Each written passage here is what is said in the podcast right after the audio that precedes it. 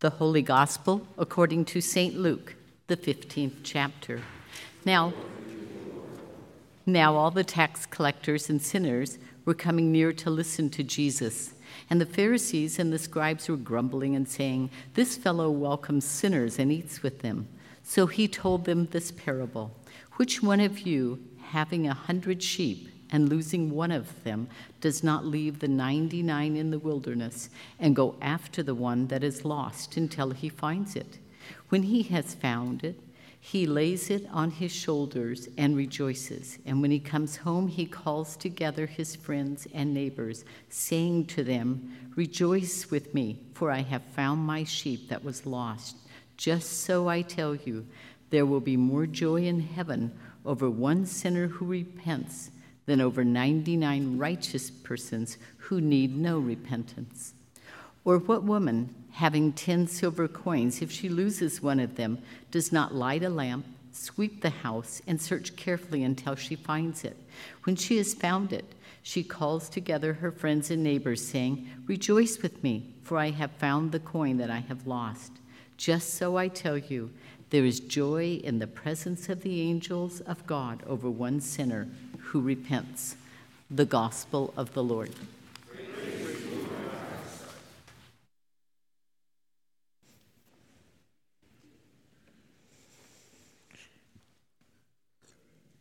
Well, I'm sure you'll hear some stories of my summer. It's good to be back, but I, I do have one I'm going to share today about learning to practice what I preach. And I, I really kind of hate it when that happens. So, one of the things I really believe in is the importance of showing up. Showing up to your kids' games, showing up to volunteer, showing up when a friend needs you, and showing up when someone dies. Well, this summer, my husband's grandpa Albert died at the age of 97.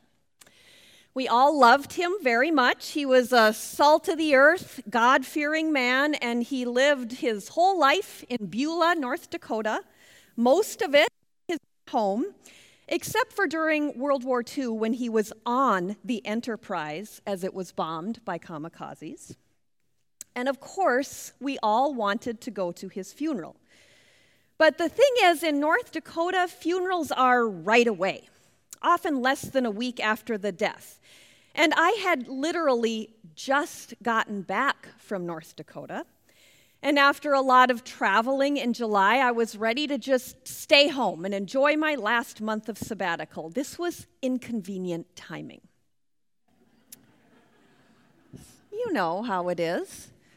And to top it off, the kids were at all church camp, which they look forward to all summer. We'd have to pick them up early, drive through Montana, which let me tell you lasts forever all the way to Beulah.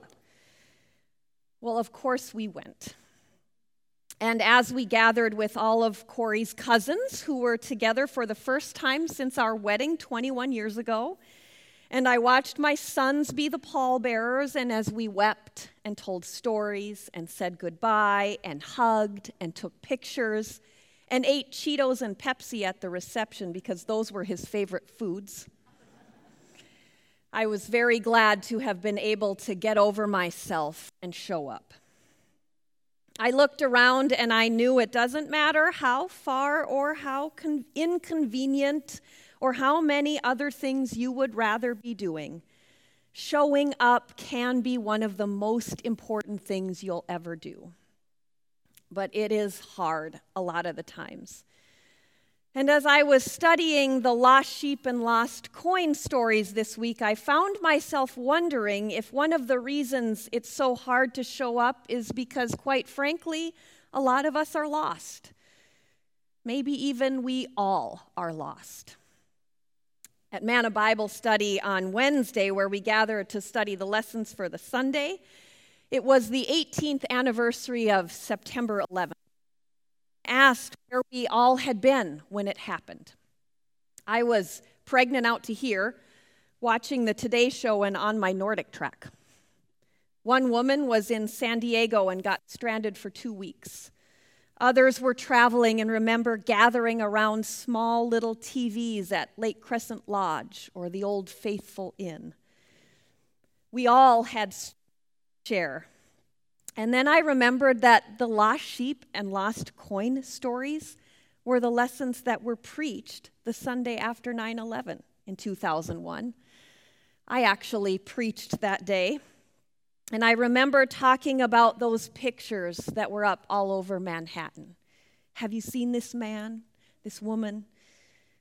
People were desperately seeking lost loved ones, and didn't we all feel so lost as we watched those events unfold? There are many ways of being lost family problems, addiction, mental illness, chronic pain, terminal illness. And what can be so hard about some of those is when no one really knows what you're going through, but you put on a happy face and you might show up, but you might feel pretty lost.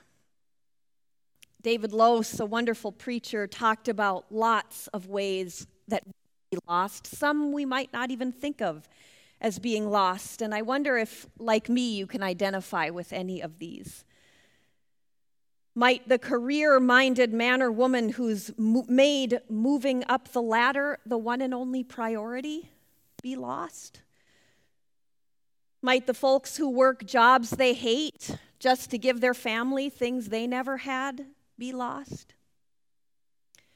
Might the parents who want their children to succeed so much they wrap their whole lives around hockey games and dance recitals be lost?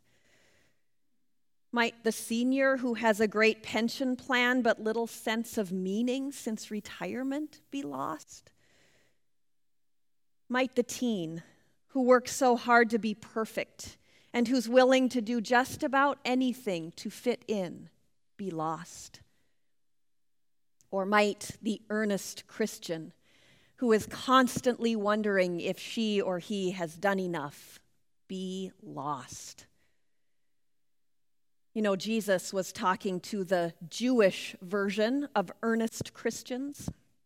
The Pharisees and scribes did everything right. They showed up at synagogue, they showed up for prayer time, and when they heard about Jesus, they showed up to ask him some questions.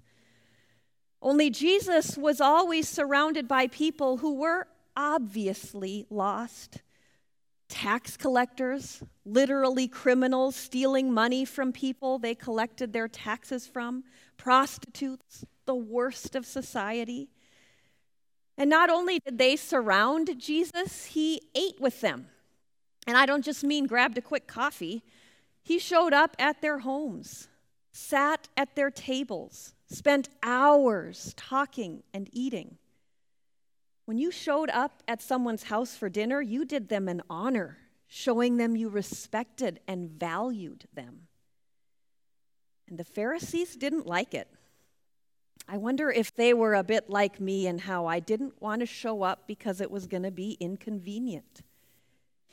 Hanging out with tax collectors and sinners in their minds was way worse than driving 19 hours straight halfway across the country. So Jesus starts telling stories. He actually tells three of them the story of the lost sheep, the story of the lost coin, and the story of the lost son, which many of us know as the prodigal son. When Jesus starts off with the lost sheep story, he says, Which of you, having a hundred sheep and losing, doesn't leave the 99 and go after the one until you find it? Let's think about that for a minute. Because the 99 are left in a scary place in the Bible called the wilderness, and you only lost 1% of your sheep. Which of you, like me, would cut your losses and let the sheep go? Maybe. Now, I can get the woman. Because if those coins, each of which was worth a lot of money, was her whole net worth, I would be sweeping my whole house. I would be on my hands and knees looking under every nook and cranny. Are you with me finding that lost coin?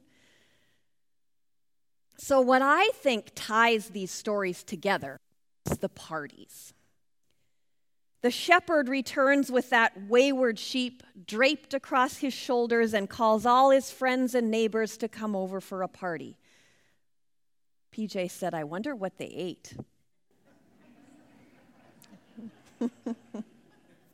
Good one, I thought.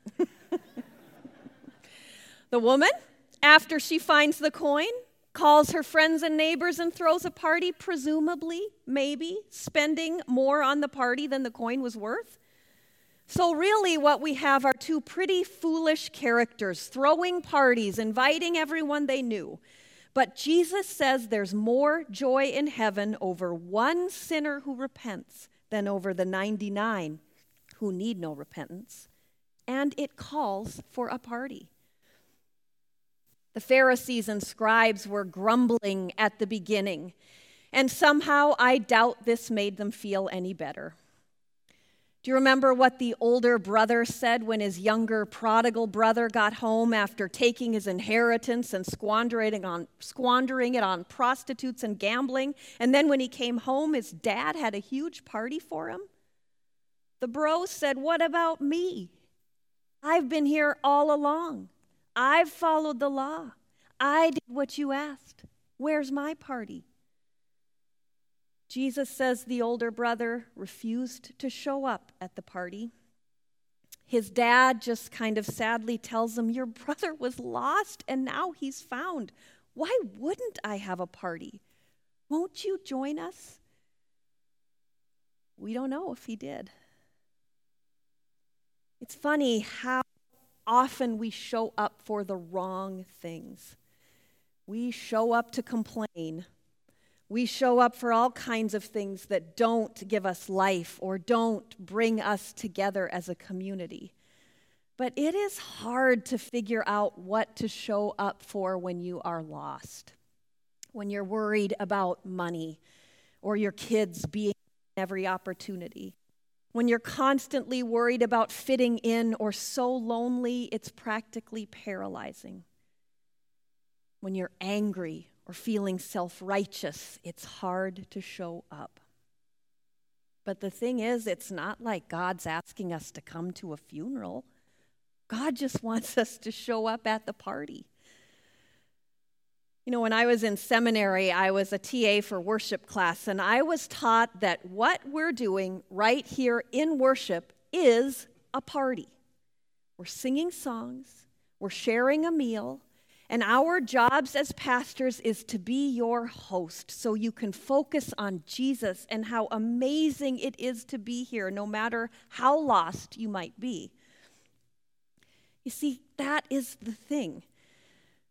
No matter where you are, stuck on a cliff or tangled in some brambles baaing away, Maybe you're in a corner collecting dust, just waiting to be swept up, or maybe you've been here all along and you want someone to notice how hard you've been working.